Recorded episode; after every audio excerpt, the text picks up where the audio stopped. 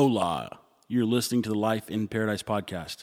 Have you ever wondered what it'd be like to live in the middle of a developing tourism town? Sounds great, right? Well, it doesn't come without challenges. Like most people listening, I had a steady job, lots of stress, worked my ass off so I could enjoy vacations.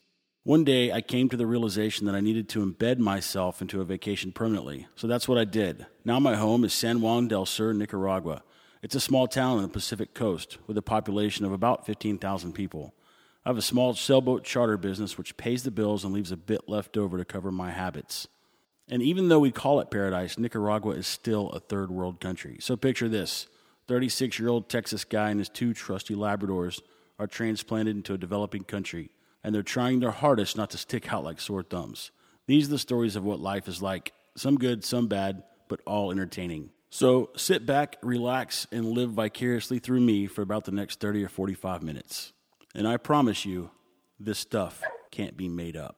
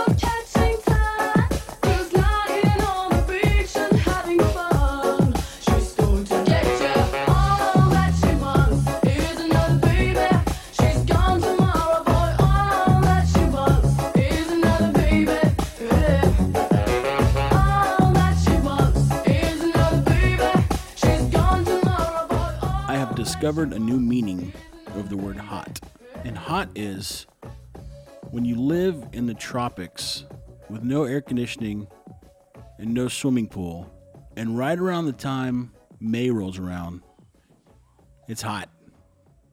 I know I'm griping about it being hot, and I have been for a while, but that's because it is. It's probably 96, if I had to guess. In the shade, it's like 94. But at nighttime, it drops down to probably 80, 82 with no humidity. It's actually nice in the evening time. But I feel like we're still in for some nasty days of onshore wind and humid air. And until that stops, I will probably complain a little bit. I just got back from the States, so that's why I missed a week. And I've got a couple stories about the States. Those will come a little bit later. On the last podcast, I talked about an experience at the bank, 45 minute experience. But one thing I forgot to mention was that I was standing in line halfway through the line of like 15 people, and I was looking outside trying to maintain my sanity. And in front of all these banks, they've got these guards that have shotguns. And they're sawed off shotguns that are pistol grip, and they've got like a strap on them. So the strap goes over your shoulder, and the gun hangs down between your arm and the side of your rib cage. And so look out there, and every time I see these guys with these guns, I think they have not been trained in gun safety. They don't know what they're doing. I hope those guns are not loaded. But I look outside, and there's a guy standing there, and in front of him is a lady talking to him, and she's got a stroller with a baby in it. And this guy has got the shotgun pointed directly at the baby's head. Now, not intentionally, it just was hanging that way. And he was resting his arm on it as it was suspended from his shoulder by a strap, talking to the lady. And the barrel of the shotgun is probably three feet from the baby's head. And if I could look at the bead on the front of that barrel, it was probably right between the baby's eyes. I about had a cow. I didn't leave my place in line to go talk to him, but I told myself, as soon as I walk out of this bank, this guy's going to get an earful from me. And that's what I did. I walked out, and by this time, the lady and the baby were gone. But I said to him in my best Spanish, Do you know that the barrel of your gun was two feet away from that baby's face in the stroller? And he looked at me, and I didn't even give him a chance to answer. I said, You need to learn how to handle that gun properly, or you need to not handle it. He, he was like looking at me a little bit square eyed. And I said, If you want me to give you a lesson, I'll give you a lesson. But until then, you should not have a gun in your hand until you've been taught how to use it. You understand? And he kind of nodded his head. I said, Adios. And I walked off. And it didn't help that I'd been standing inside of a bank for 45 minutes. And it didn't help that I was in the midst of a hailstorm trying to get my deposit back from my house. But I could not let that go unnoticed. There's been a couple stories of my buddies that own businesses that, you know, these they hire the guards to sit outside with the shotguns. And at least one, maybe two stories I've heard about the guns accidentally going off. And that terrifies me. I'm not scared of guns. I love them. But if you put a gun in the hand of a person who hasn't been trained on how to use it, I don't want to be around them. That is scary. And that's the problem with the guns. It's the users, not the weapons. Right before I left, we had what I call a surprise holiday. And you'd think after living down here for over a year and coming back and forth as many times as I did, I'd kind of learn when the holidays are, but I never did. It's tough, man. You go you grow up in a country that celebrates holidays and you learn those and you don't realize that they take a lifetime to sink in. I mean, how many times do you still ask yourself, wait, when's Memorial Day's in May or September? I, I always get them mixed up. You always hear people saying that. And I've finally come up with M May M Memorial, which only leaves September and Labor Day. So right before I left to go home for eight or nine days, I started noticing the town buzzing. And that's a sign that a holiday is coming. And the typical signs are parades. And when I say parade, I don't mean the parade like you think of on Thanksgiving Day put on by Macy's. We're just talking a group of people, maybe between 30 and 50 folks, who are just wearing their regular clothes and beat on some drums, blow some trumpets, some trombones.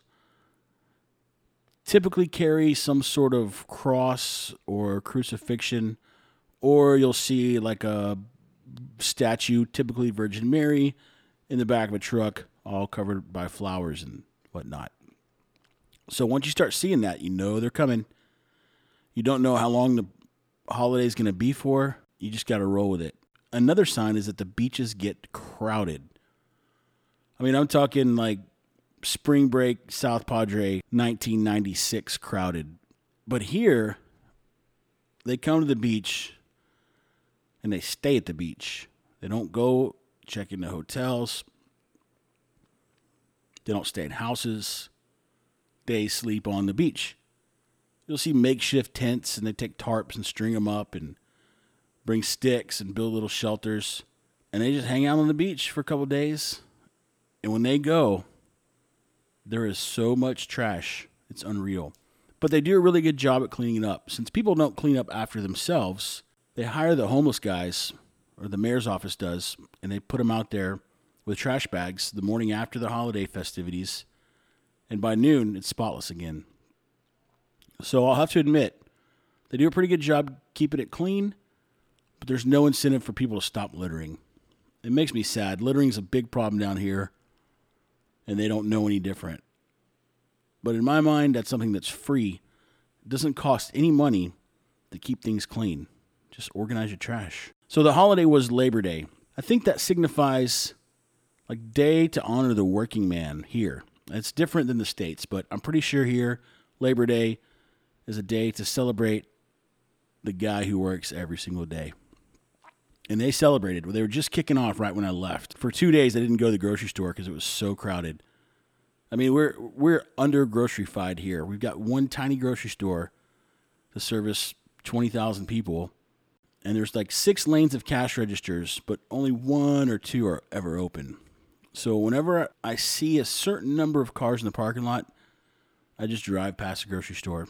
Luckily, there's all kinds of other little convenience stores that you can stop at and buy anything you need. Pay a little bit more, but you don't have to go through the line circus. I experienced something the other day for the first time, and it was pretty cool. You don't get a lot of taste of the culture in this town because it's so touristy. And when I say so touristy, I don't mean touristy like South Padre. I mean, there's just a lot of gringos or non Nicaraguan people that live here, work here, have businesses here. So call them tourists if you want. Whatever, they're not Nicaraguans. But I stopped the other day to get some dinner. Just a little lady on the side of the road selling chicken plates. And my dogs are in the back of the truck. And there's a little boy, little fat boy. He's probably like four, just chubby, chubby kid, big smile on his face. And he had a little stuffed animal dog. And he kind of mumbled something in Spanish. You could tell he was still learning to speak. You know, he didn't, his words weren't right. But he asked me in Spanish, uh, what's the name of the Wawos? And I was like, Wawos? And he's pointing at the dogs. And his dad leans up and he goes, Oh, he calls dogs Wawos. And so I sat there for a second and I thought about it and I go, Whoa, whoa, whoa, whoa, whoa, whoa. And they just looked at me and started laughing. And so it kind of occurred to me that in all languages, kids have to figure out how to speak. And it's just funny. Like, that seems like an obvious statement, but you never think about it. You never think about kids that are learning to speak in a different language, how they still kind of adapt their own words whenever they're unsure of what to say. So the little boy really wanted to pet the Wawos, but he didn't want to get close enough to pet him. And so I asked him, I said, Are you scared of the dogs? He's like, No, I'm not scared of them. And I said, Why don't you come over here and pet him? And I brought the dogs close to the edge of the bed of the truck and I picked him up. And he would not touch the dogs. He'd get his hand close and then he'd pull it back. And I'd tell him, They're not going to bite you. They're really friendly. And I would show him and I would pet him. And he was like, No, I don't want to pet them today. And I said, Okay. And I put him down. So I haven't been back there since, but next time I go back, see if we make any progress towards the petting of the Wawos.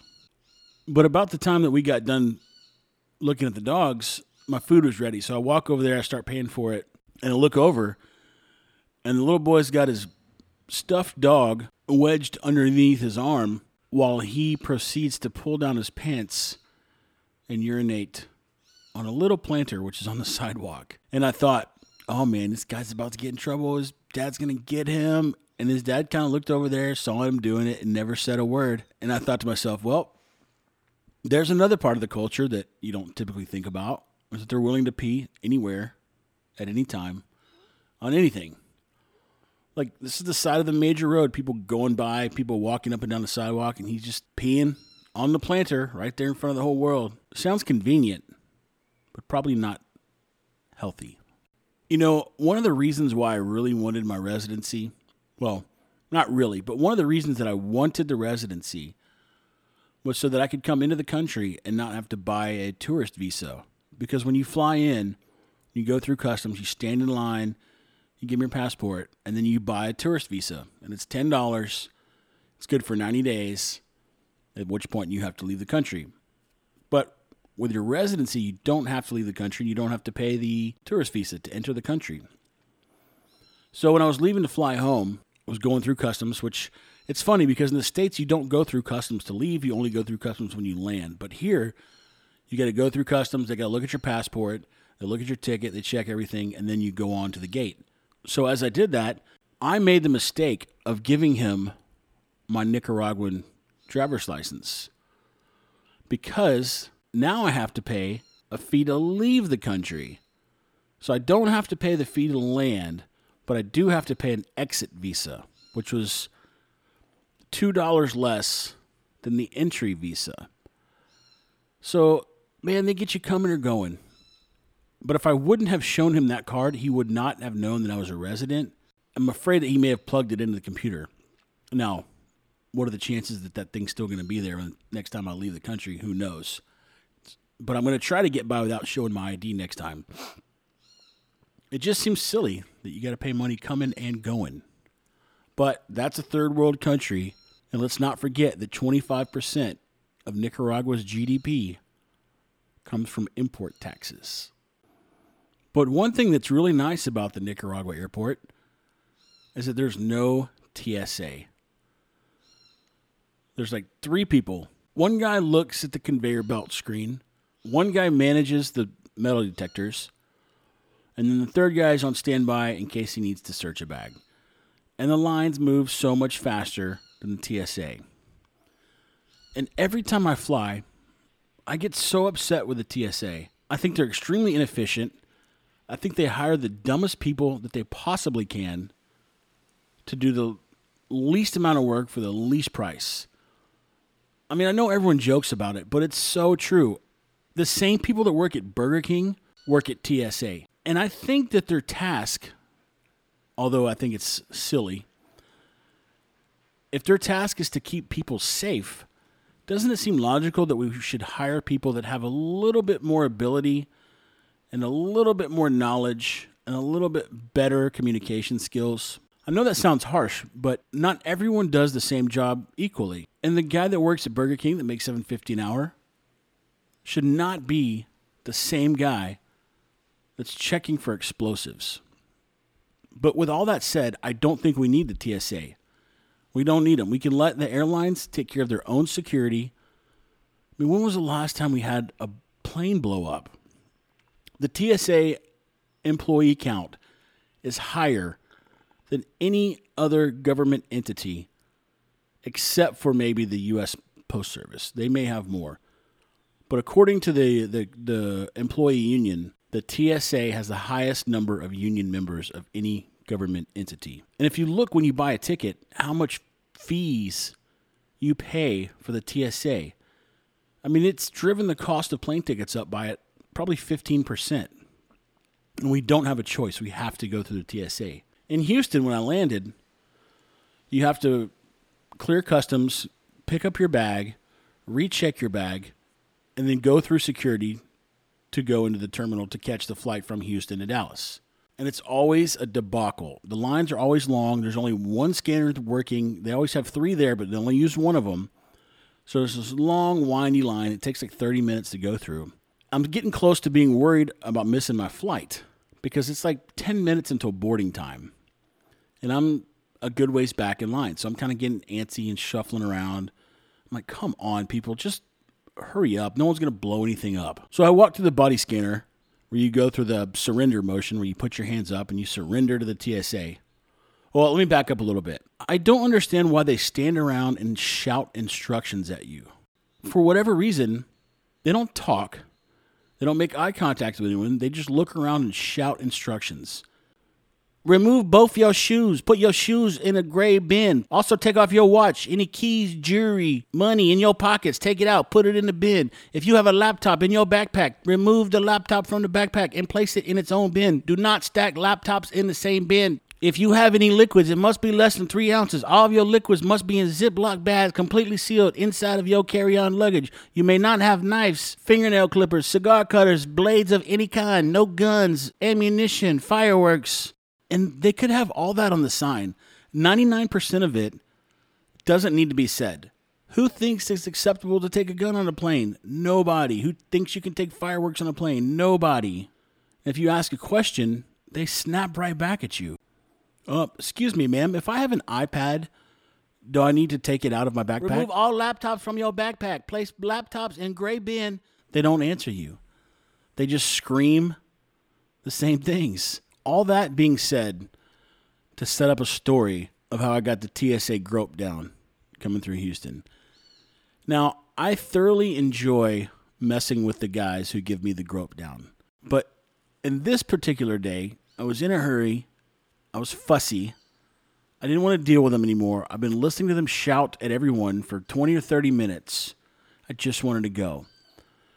So I step up to the complete surrender body scanner thing. I go through the motion.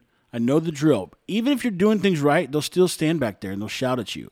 Sir, step into the scanner, place your arms above your head, keep your feet on the yellow feet print on the ground, and stand still, okay? Remain inside the scanner with your feet on the yellow feet prints until I tell you to exit. So naturally, I explicitly follow all the rules. I have them memorized. I don't need to be told. So I did as I was told. I stepped into the scanner, raised my arms, the scanning thing went around, and then I wait till they tell me to step out. And then you step out, and before you can make a dash anywhere, you have another guy standing on the outside of the scanner looking at the screen, trying to explain to you. Well, if you were to translate, he would say this uh, Wait right here for a second, I got to look at the screen. But instead, you get this. Sir, step out from the scanner and do not move. It'll gonna take a second while I gotta look at here. So I step out of the scanner. I don't make an attempt to run. I'm just standing there. And I look at the screen and I see a little red patch right on my groin region. And so I immediately knew what it was. I had on some board shorts, and in the crotch, like in the fly, there's like a little flap that folds over and it like keeps your junk from falling out. And so it was like a double or triple piece of fabric. Well, those body scanners picked that up. So I was like, all right, I'm going to get the grope down. So about that time, the guy walks up.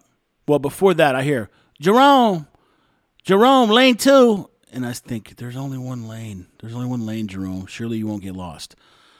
So Jerome, who is about six eight, maybe 390, 395, not a very muscular build, doesn't look too athletic, but is gigantic. And he, Jerome walks up, and the conversation went a little bit something like this. Hello, sir. My name is Jerome with the TSA, and I will be administering a pat down. Are you comfortable with conducting this pat down right here, or do you like to go to a private room? Right here's fine, Jerome. Right here. Let's just let's get this thing going. Let's get it done. I've got a flight to catch, so please go as fast as you possibly can. I'm gonna tell myself my back of my hand with the front of your waist, front of your belly, wait, wait, wait, front of your you're down the. Whoa, whoa, whoa, whoa, whoa! Time out, Jerome. I have no idea what you're saying. I cannot understand you at all. I'm gonna take the back of my hand, slide it inside your waistband, slide it around to the front of your waist, and take the back of my hand and slide around your groin to your. Crotch. I still cannot understand you. Now, at this time, I could start to understand him, but I just wanted to hear it at least one or two more times. Okay, okay, I got it. Go ahead. Go ahead, Jerome. I'm sorry, sir, but now I have to start over from the beginning. I'm gonna take the back of my hand, slide it inside your waistband, slide it around to the front, down past your groin into your crotch. Then I'm gonna step around to the front. I'm gonna take the back of my hand, put it inside your waistband, slide around the other side. Then I'm gonna go walk around to the back, put the back of my hand inside your waistband. Do you understand? And I had concluded that his statement was this I'm going to take the back of my hand and slide it inside your waistband. And then I'm to slide it around to the front. And then I'm to walk around to the front. I'm to take the back of my hand, slide it across the outside of your groin, then slide it down between your legs. Then I'm to go around the other side, continue with the back of my hand inside your waistband until I get to the back. Do you understand? So after we proceeded with the grope down, we finished. He took explosive swabs from my hands to put in a little explosive machine. And then I sat there and I waited for it to come back. Negative on the explosives. I said, okay, am I free to go? And with a nod, I took that as a yes. So I gathered up my things as I told him, Thanks so much, Jerome. I really appreciate your help. You're doing an amazing job, and the skies are much safer because of you. But you know what? I hope someone from the TSA is listening to this because it's okay to have bottom of the barrel employees. And, and I say bottom of the barrel because these people are so unprofessional, they're so rude, they're so degrading, they don't make decisions. So, in my mind, that is the person that deserves less than minimum wage because no one in their right mind would hire these people to run their business if they were in the goal of operating for profit, which we know the TSA is not. Well, they might be, but they can't say it. But I do not understand why they can't replace the employee that's speaking with the customer or prisoner, whatever you want to call it, with someone that speaks proper English. It doesn't have to be grammatically correct 100% across the board, but it would be nice to be spoken to in a vernacular that you understand, that's common to you. I just think that it wouldn't cost that much more to have someone that can speak respectfully and clearly that's all I need. Speak to me respectfully and speak clear so that I can understand you. We will complete this transaction. I'll be on my way. We can let some more people through the line. But nope, we got to get the kindergarten flunkies. I tell you what's a cool feeling is spending someone else's money. And the only reason I say that is because I thought about it when I walked into Best Buy in the States to bring a computer back for a buddy of mine. Actually, he's our boat mechanic. He gave me $500 cash and he said, Bring back the best laptop you can buy because down here the laptops are overtaxed and extremely expensive. So I walked in a Best Buy, and keep in mind that I've been out of the computer game for a long time. The last computer I bought was a Mac, and it was like five years ago. And I just bought the biggest, baddest one I could afford. So I walked into Best Buy, looking around like a lost puppy dog, hoping a salesman will come find me. Finally, I had to approach one. I interrupted his conversation about video games, and I go, "Excuse me, what's the best computer I can get for five hundred dollars?" We walked over there. He goes, "One of these two. And I go, "Which one's better?" He's like, "Well, this one comes with a one-year free antivirus." And I go, "I'll take that one." So it left me with like a little bit of change, and then I upgraded the one-year antivirus to two years. I was in and out of there with the computer in like eight minutes. And I don't know why I would not have been able to do that if it were my own money. But I think I probably would have ended up buying the exact same computer. I just thought it was interesting.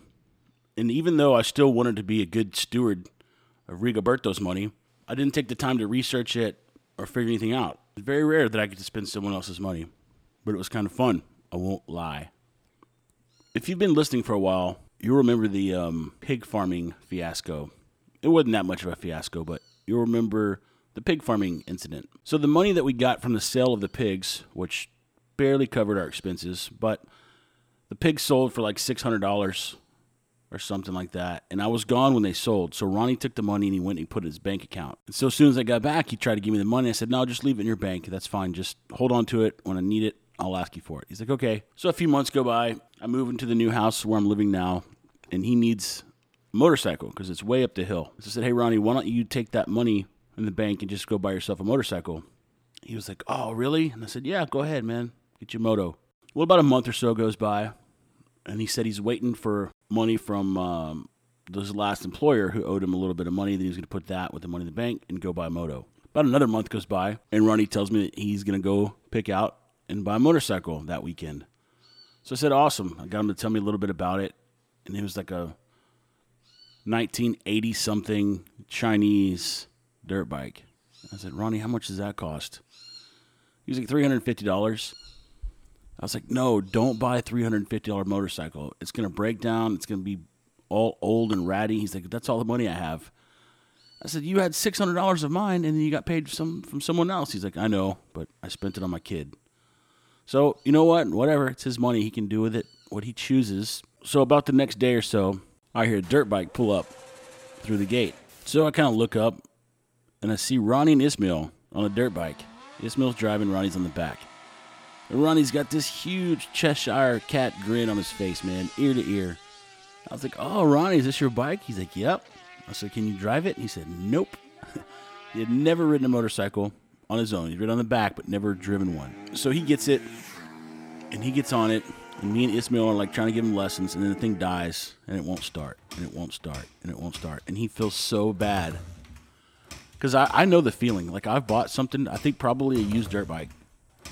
Go home, after you test drive it, you buy it, and then like the next morning it won't crank. And you're like, what the heck? I just bought this. It was running fine. So I know what he was going through. He didn't know how to drive it. The thing wouldn't start. He was kind of fed up with it. So he just ran and put it in the garage. He said, I'll mess with it tomorrow. Well, that was right before I left to come back to the States. So I leave. I come back.